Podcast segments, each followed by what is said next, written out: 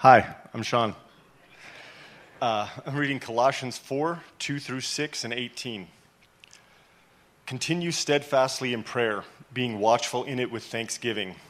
At the same time, sorry, pray also for us that God may open to us a door for the word, to declare the mystery of Christ, on account which I am in prison, that I may make it clear, which is how I ought to speak. Walk in wisdom towards outsiders, making the best use of the time. Let your speech always be gracious, seasoned with salt, so that you may know how you ought to answer each person. I, Paul, write this greeting with my own hand. Remember my chains. Grace be with you.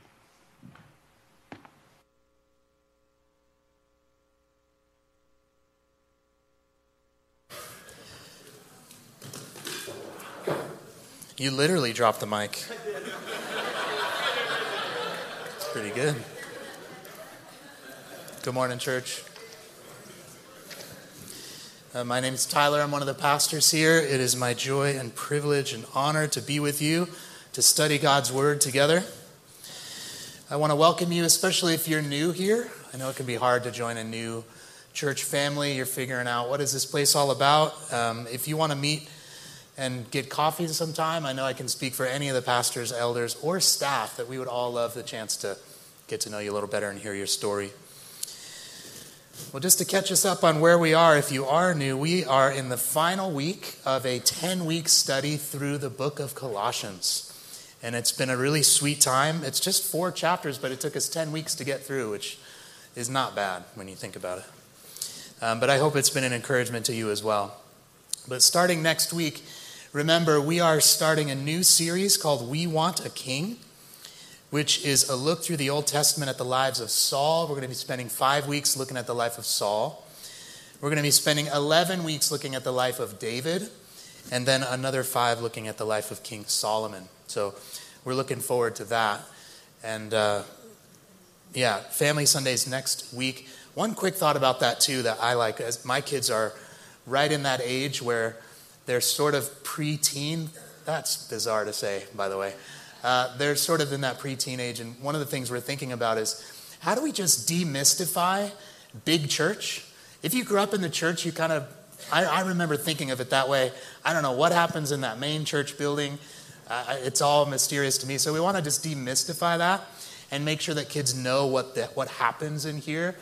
And I love that my kids get to see you all worshiping.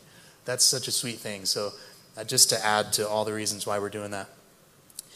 But that look through uh, We Want a King that we're starting next week is going to take us all the way up into November.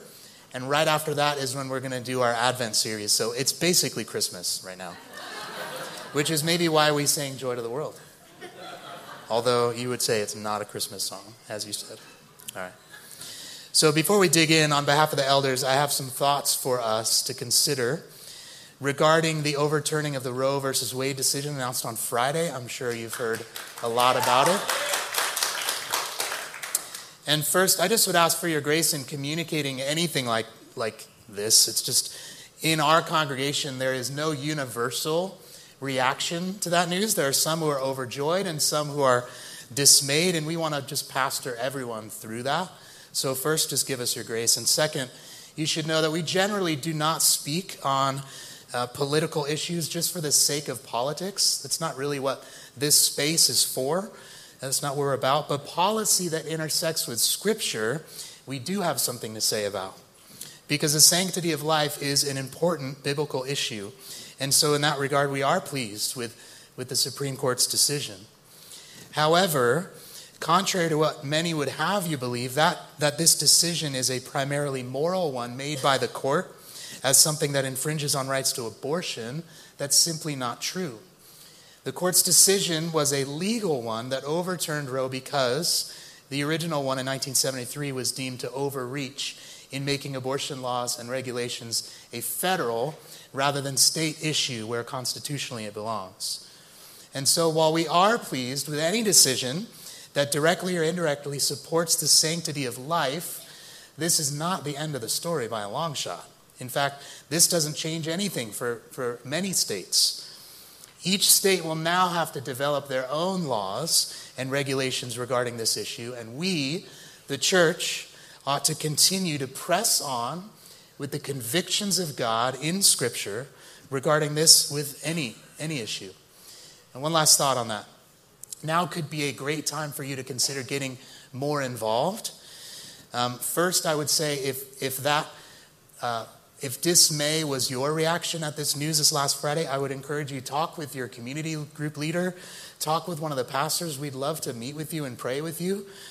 Um, we want you to be able to pray and process through those things so that when you do engage, you're able to do that with um, love and grace that mark the ministry of Jesus as you serve. But there are many ways Redemption Arcadia has been partnering with Um, single mothers, including uh, mothers in difficult situations for years, and I just would invite you to get involved. One way is through A Z one twenty-seven. You could partner with adoptive families. You could even consider adopting yourself.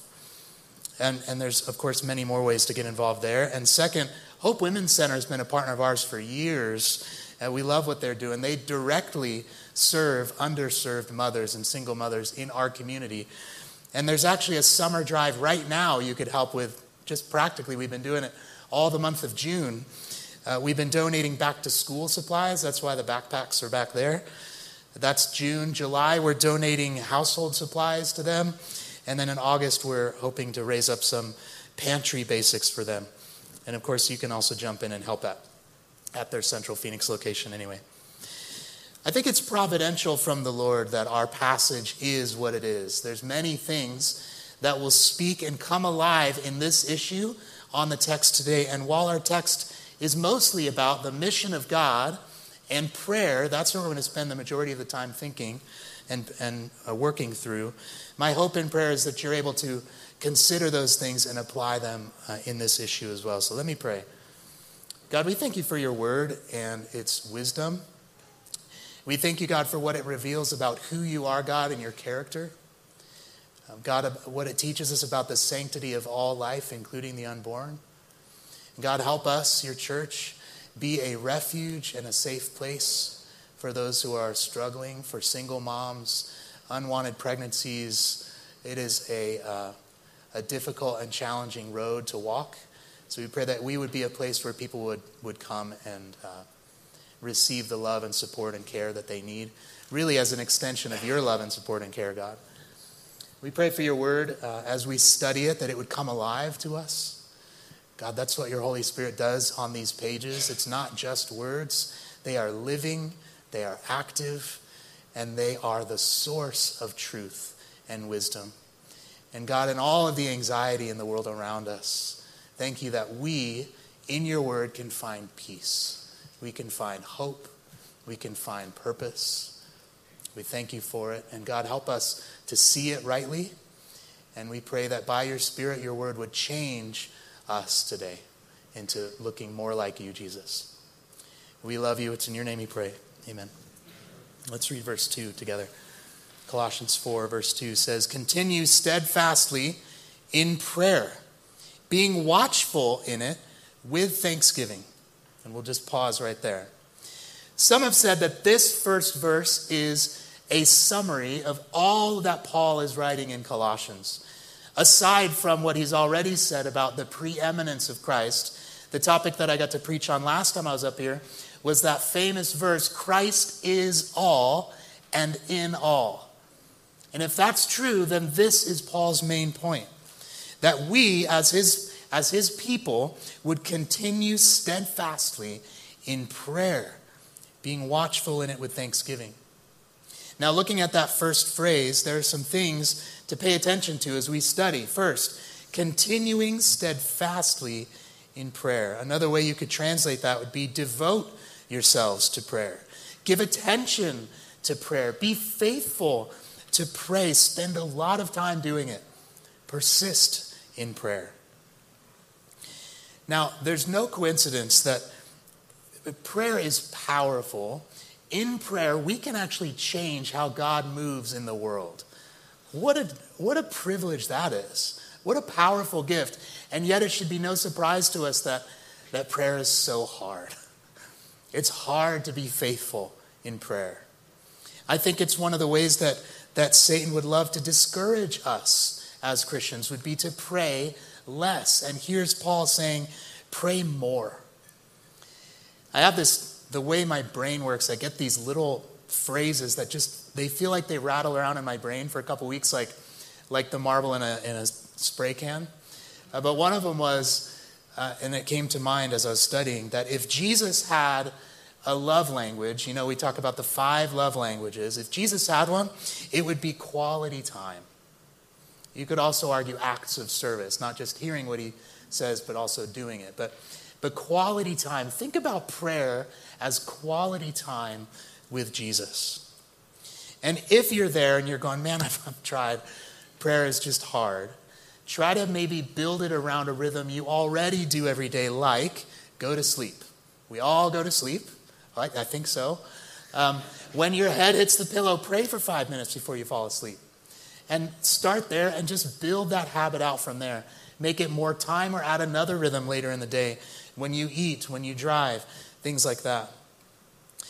One of the things that was mind-blowing to me last week, if you were here, we interviewed Lacey, who's our overseas missionary, and she was here. It was really sweet to see her.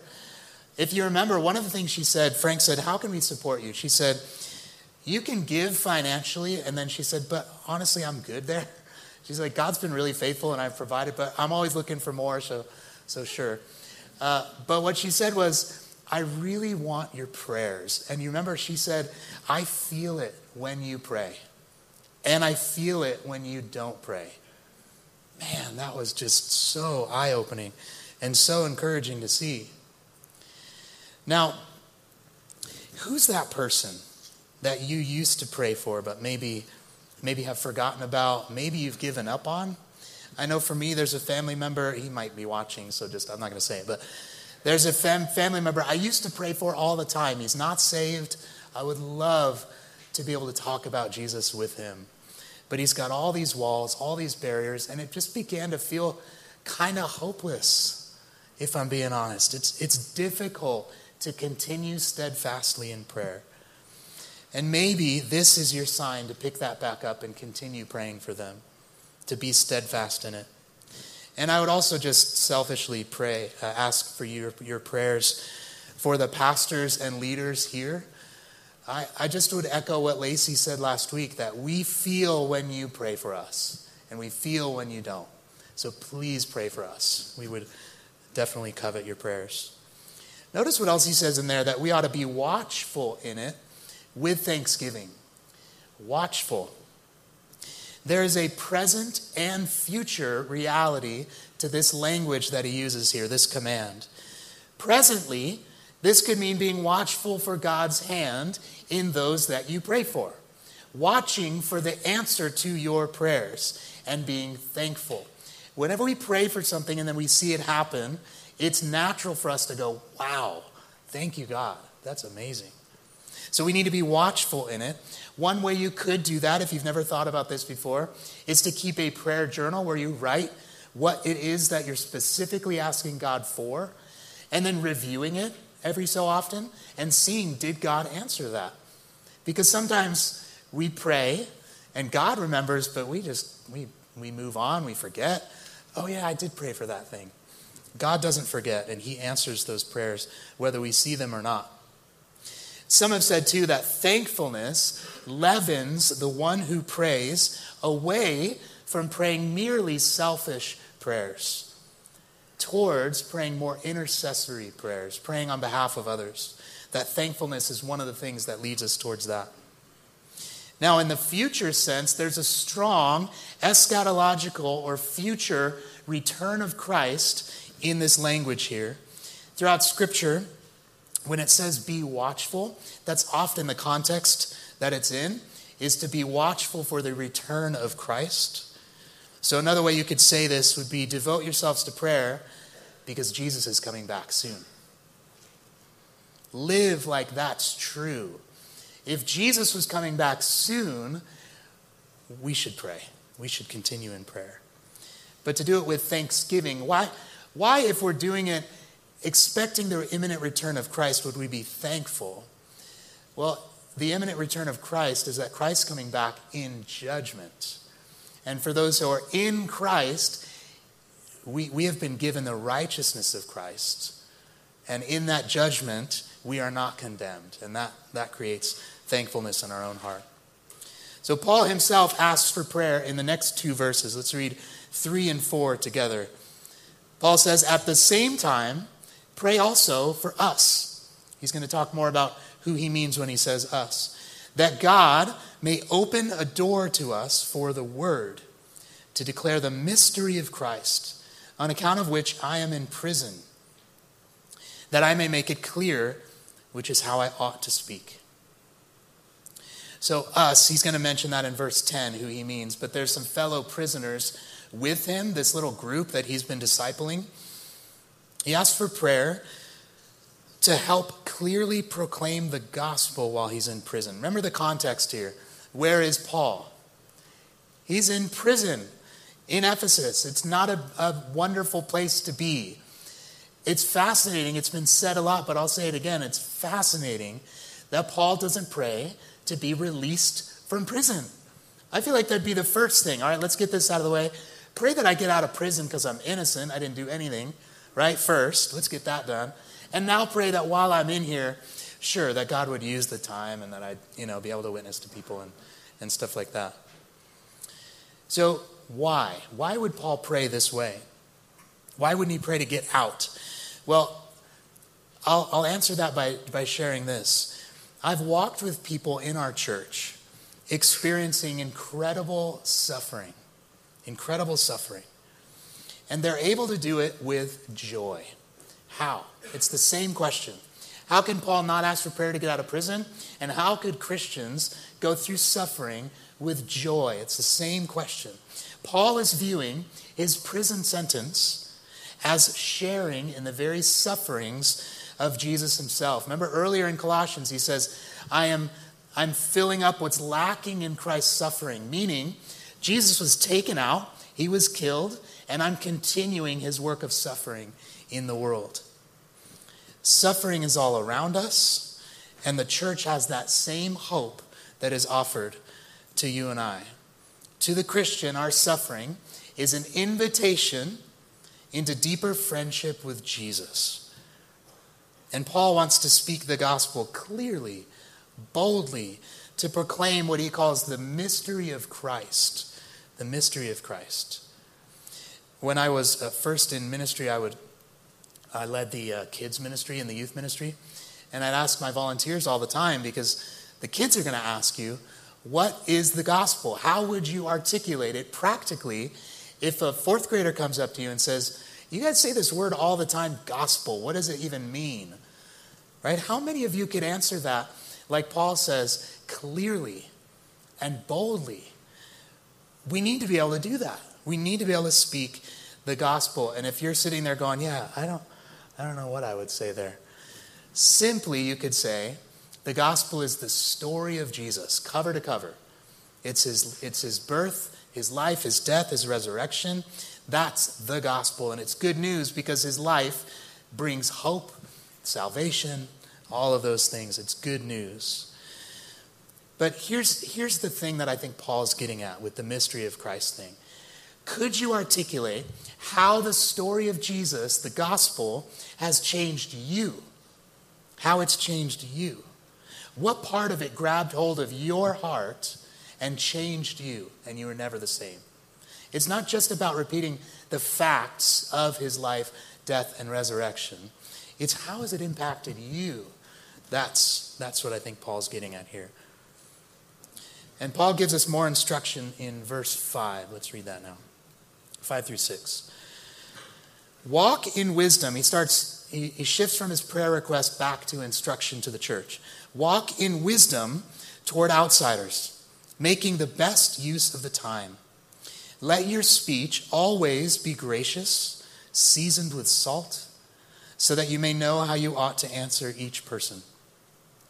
Now, that language, walk, walk. Anytime the Bible uses that, it's a picture for your whole life. As you walk through this life, whatever you do, do it with wisdom towards outsiders in mind. Keep in mind that outsiders, meaning people outside of the church, those outside of the faith, those who don't follow Jesus, they see the way that you live. They see the way you live, especially when they know you are a Christian. Then they really see.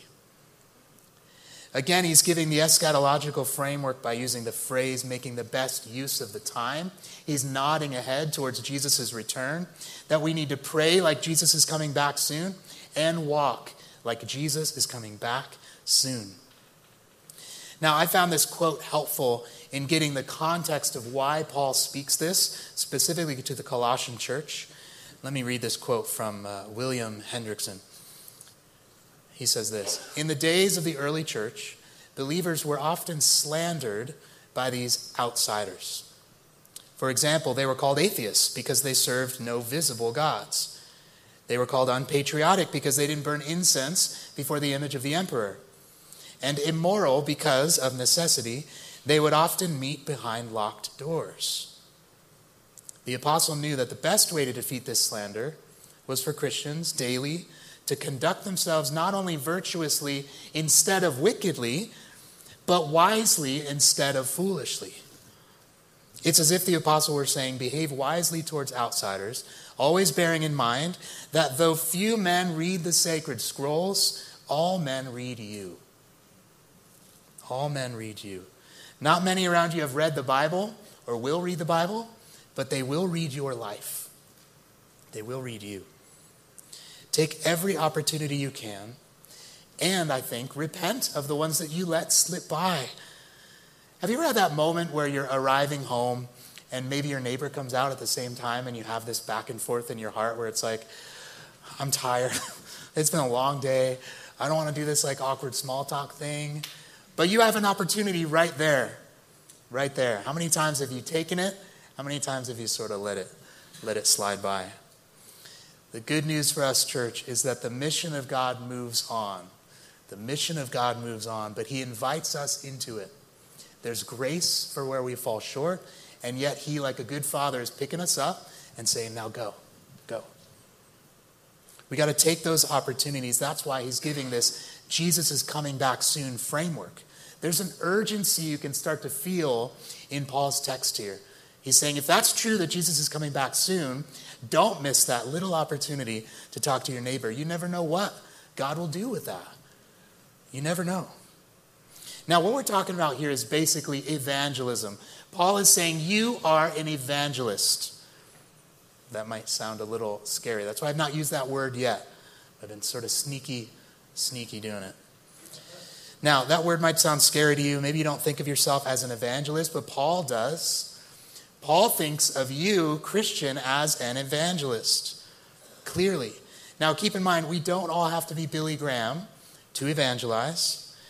God has made us, though. God has formed us, and not by accident, the way we are. We must leverage, as, as evangelists, who we are, using the gifts that God's given us to evangelize in every everything we do, everything we say. So I wanted to, because I think that there are probably a few of us in here who are going, great, I'm on board. How practically do I do this? And I can't spend, I wish I could, I can't spend a ton of time unpacking it all, but I wanted to be able to give you a couple of resources to help you consider how practically to be an evangelist in your neighborhood and in your workplaces.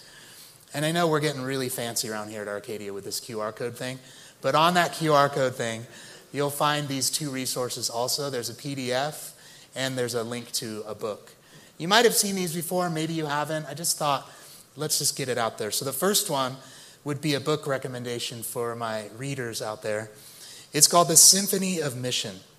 And it's written by our very own Jim Mullins, who's a lead pastor at uh, Redemption Tempe. It's an amazing book. It's really practical. I like the subtext says, they're helping you play your part in God's work in the world. And it's not it's not very long. What's that? one hundred eighty pages. You can do that. Um, but it's really helpful if you're looking for how do I begin to understand how this works practically, on the ground. How do I do it? Now, maybe you're here and you're not much of a reader. That's okay. God still loves you. I have a two-page P D F for you. Is that better. Um, uh, you might be familiar with this, um, but these are called BLESS rhythms.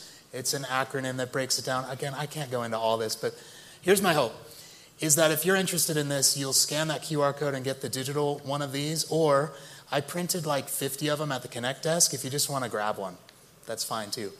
Uh, but in it, you'll find rhythms to very practically, again, plan how you're going to engage in God's mission this week, and then reflect, how did that go? What did God do? What did I see? Really, really helpful.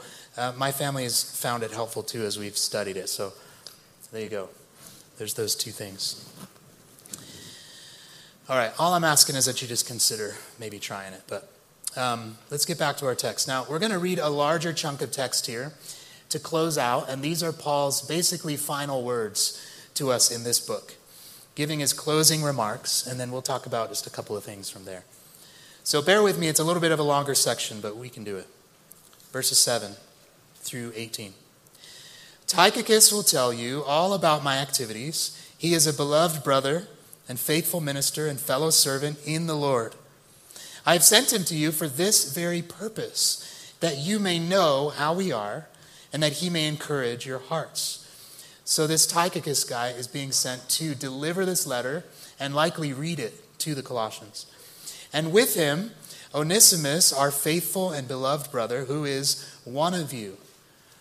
They will tell you of everything that has taken place here. Verse ten. Aristarchus, my fellow prisoner, greets you, and Mark, the cousin of Barnabas, concerning whom you've received instructions. If he comes to you, welcome him. And Jesus, who is called Justice, this is a different Jesus. These are the only men of the circumcision among my fellow workers for the kingdom of God, and they have been a comfort to me. Epaphras, who is one of you, a servant of Christ Jesus, greets you. Listen to what Paul says about Epaphras' work. Always struggling on your behalf in his prayers, that you may stand mature and fully assured in all the will of God. For I bear him witness that he has worked hard for you and those in Laodicea and in Hierapolis. Luke, the beloved physician, greets you, as does Demas. Give my greetings to the brothers at Laodicea and to Nympha and the church in her house. And when this letter has been read among you, have it also read in the church of the Laodiceans, and see that you also read the letter from Laodicea. And say to Archippus, see that you fulfill the ministry that you have received in the Lord. I, Paul, write this greeting with my own hand. Remember my chains. Grace be with you. So that last verse there, he clearly picked up his own pen and wrote that last bit. The, the rest of this would have been dictated, but it's a fascinating little detail. Just a couple of things to pull from, from Paul's final words here. Verse nine, with this mention of the Onesimus guy, there's a clue to a little bit of family drama going on with the church at Colossae. This is the same guy referenced in Paul's letter to Philemon. Philemon was a member of the Colossian church as well.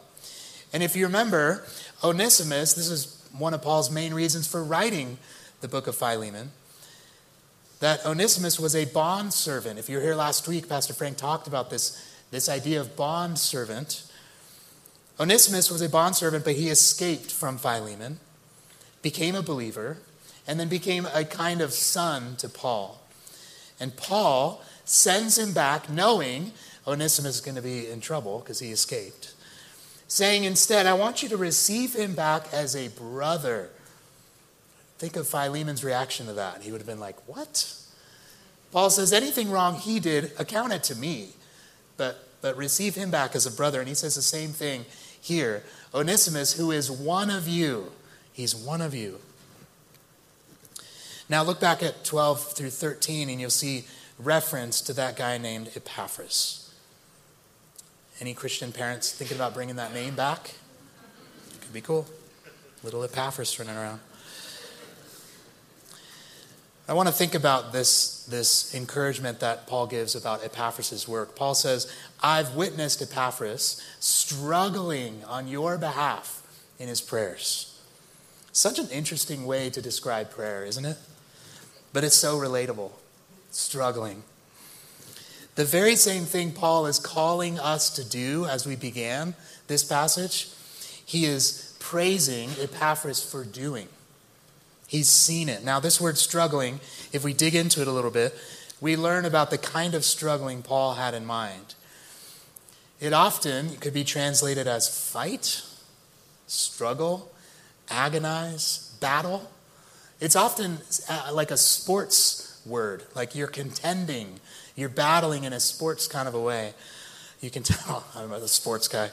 Yeah, in a sports kind of way, you're battling. So a couple of things here.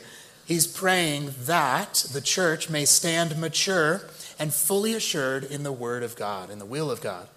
And I want you to know, church, that your elders and pastors, deacons, so many other leaders, do this kind of prayer on your behalf.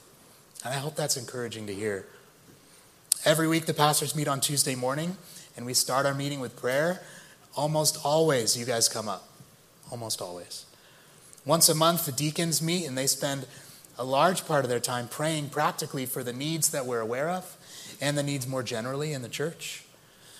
Why? Because we believe prayer is powerful.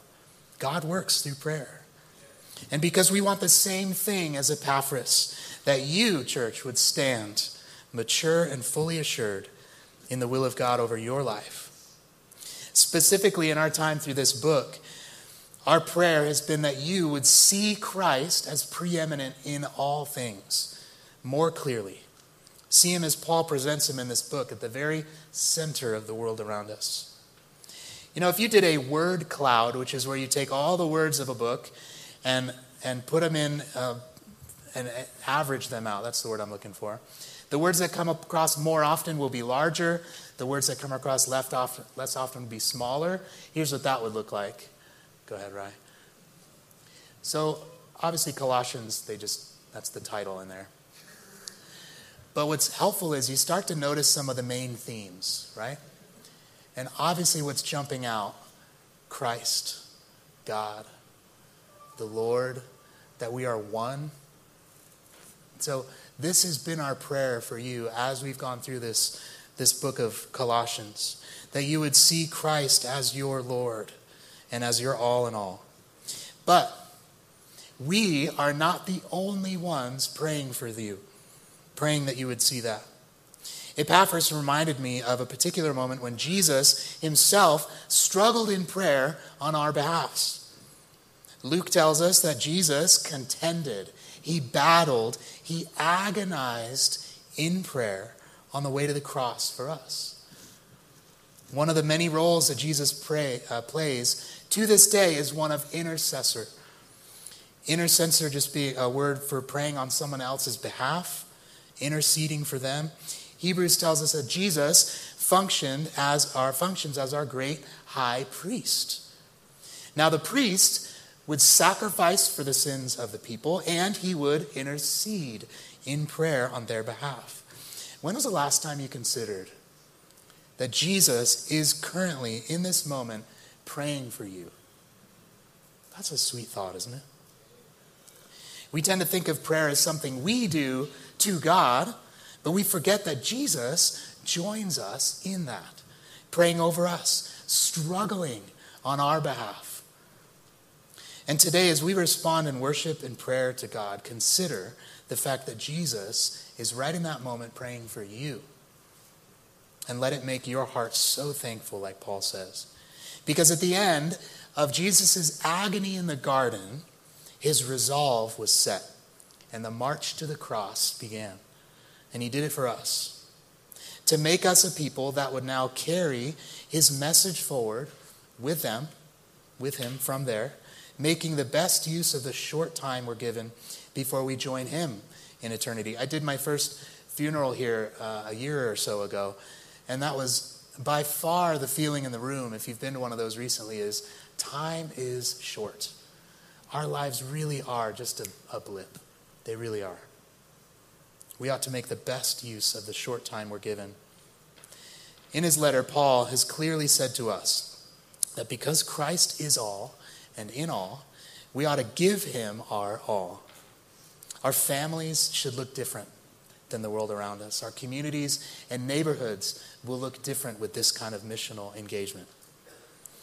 Now, because of the work of Christ, his mission is on the move. Let's be clear. It's not our mission. It's his mission. He has done it all. Our hope, our future are eternally secured. And praise God for that. We can't mess that up. So let's be wise and clear in our evangelism.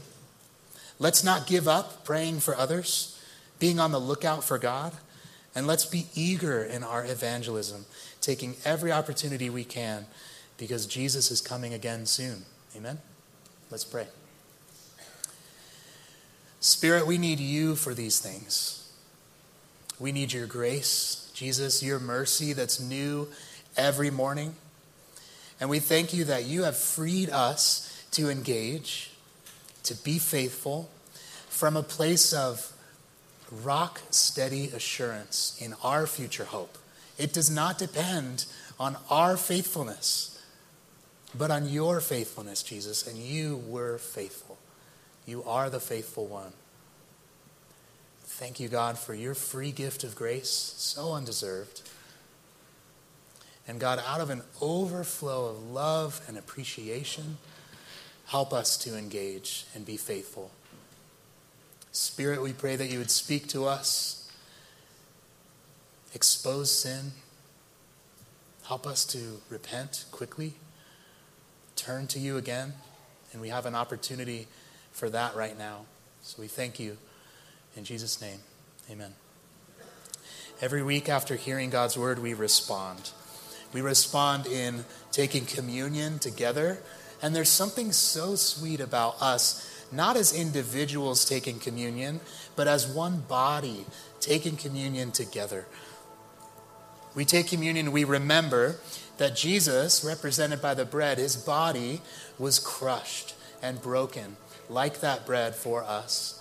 His blood was spilled like the wine for us. We remember the sacrifice that he made. We repent of our sin and remember his grace. We also sing in response. This is something that God's people do. It's one of the reasons, it's one of the things you can't do at home, is to be here and worship together. There's something so sweet about hearing your neighbor behind you singing, however off key. And we give during this time too. There's communion, uh, there's giving boxes at the back of the room. You can also give online. And the last thing we do during this time is this is an opportunity you have to pray. Pray with the person sitting next to you. Come up and ask for prayer. Our staff and pastors and elders will be up there. If you want prayer for anything, we would love to pray with you. So let's uh, do that together now, and come and take communion when you're ready.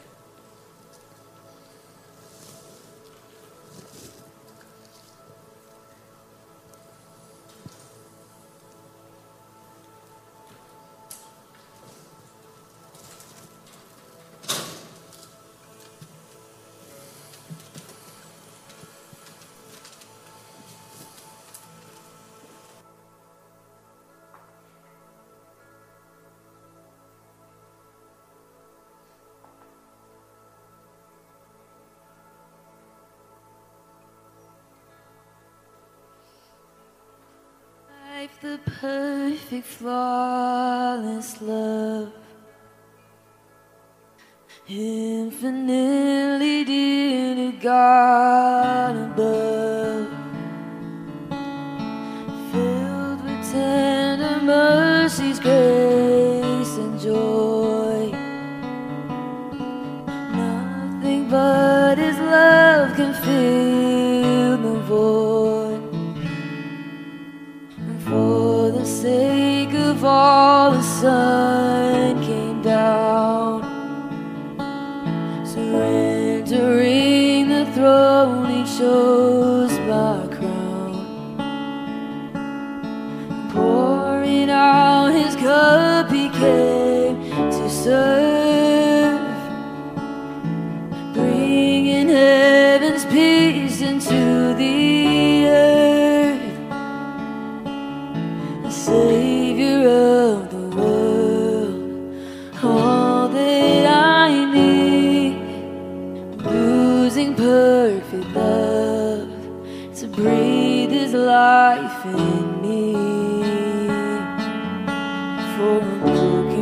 to see, forsaken by the Father, Jesus gave his life for me. The Lamb upon the altar, I will glorify the one who reigns with God in heaven, the resurrected Son, who died so I could know his love.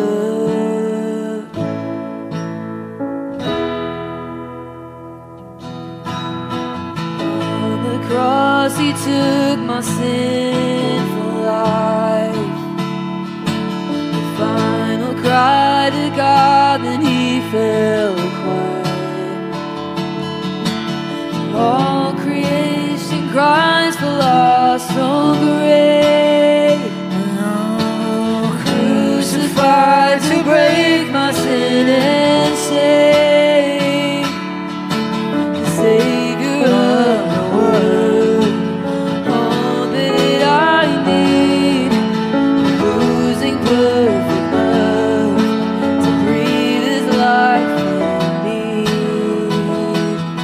For a broken world to see, forsaken by the Father, Jesus gave His life for me. The Lamb upon the altar, I will glorify the one who reigns with God in heaven, the resurrected Son, who died so I could know His love.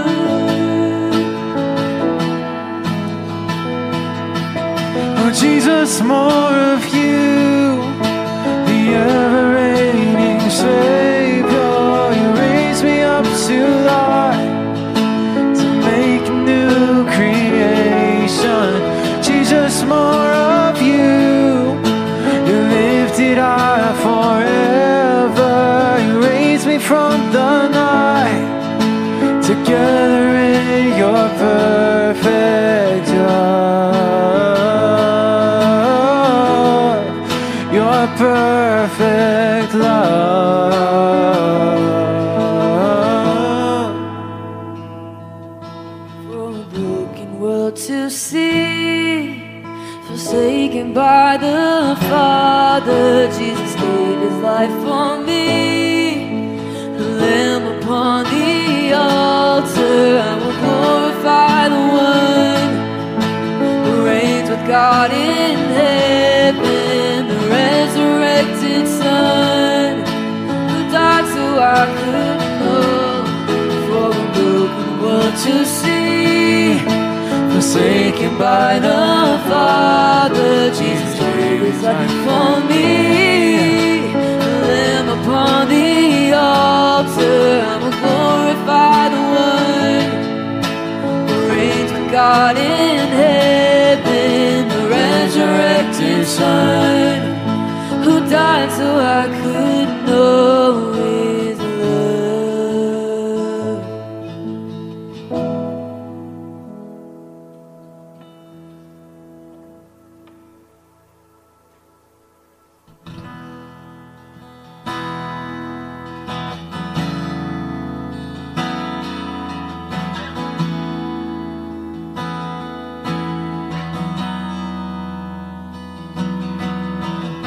Over the mountains and the sea, your river runs with love for me, and I will open up my heart and let the healer set me free. I'm happy to be in the truth, and I will daily lift mine. Oh, I will always sing of when your love came down. I could sing of your love forever. I could sing of your love forever. I could sing of your love forever. I could sing of your love forever.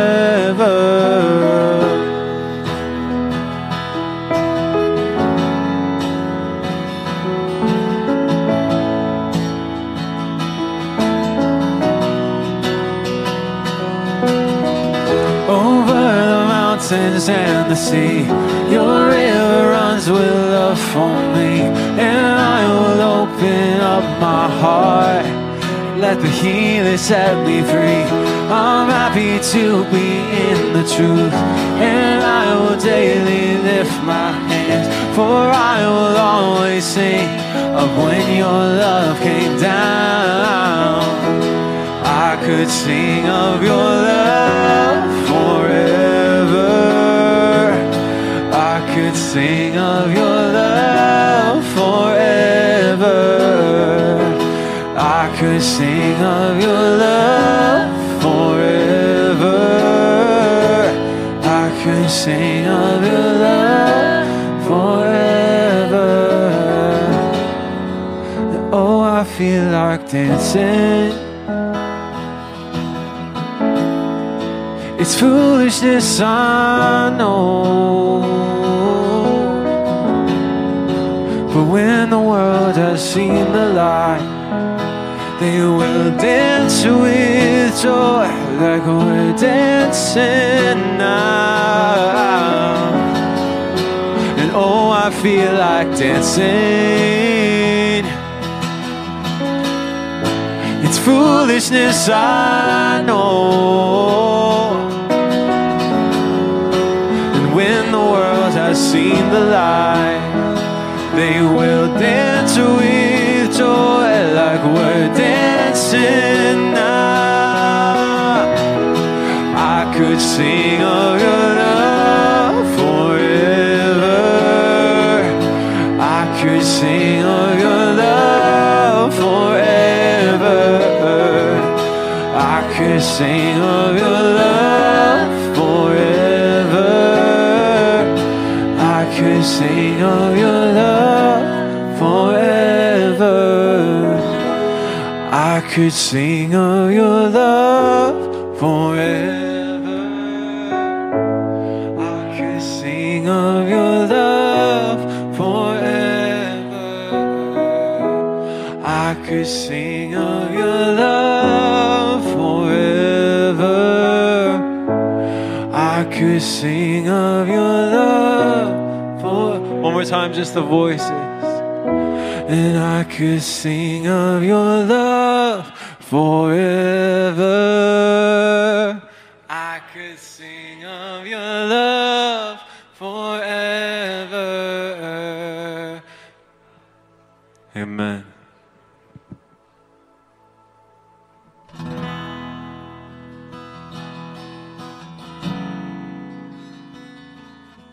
We on? Oh, there it is. Good morning, everybody. Uh, thanks for worshiping with us this morning. Uh, beautiful word. Um, we get to preach it every day, learn, transform, grow from it. And I just want to pray this over us as we go into our week. Uh, Lord, I pray over this congregation that you would make us of the same mind, having the same love, being in full accord and of one mind, doing nothing from selfish ambition or conceit, but in humility counting others as more important than ourselves. We pray this in Jesus' name. We love you. Thank you for being here. Go and live all of life, all for Jesus. We'll see you next week.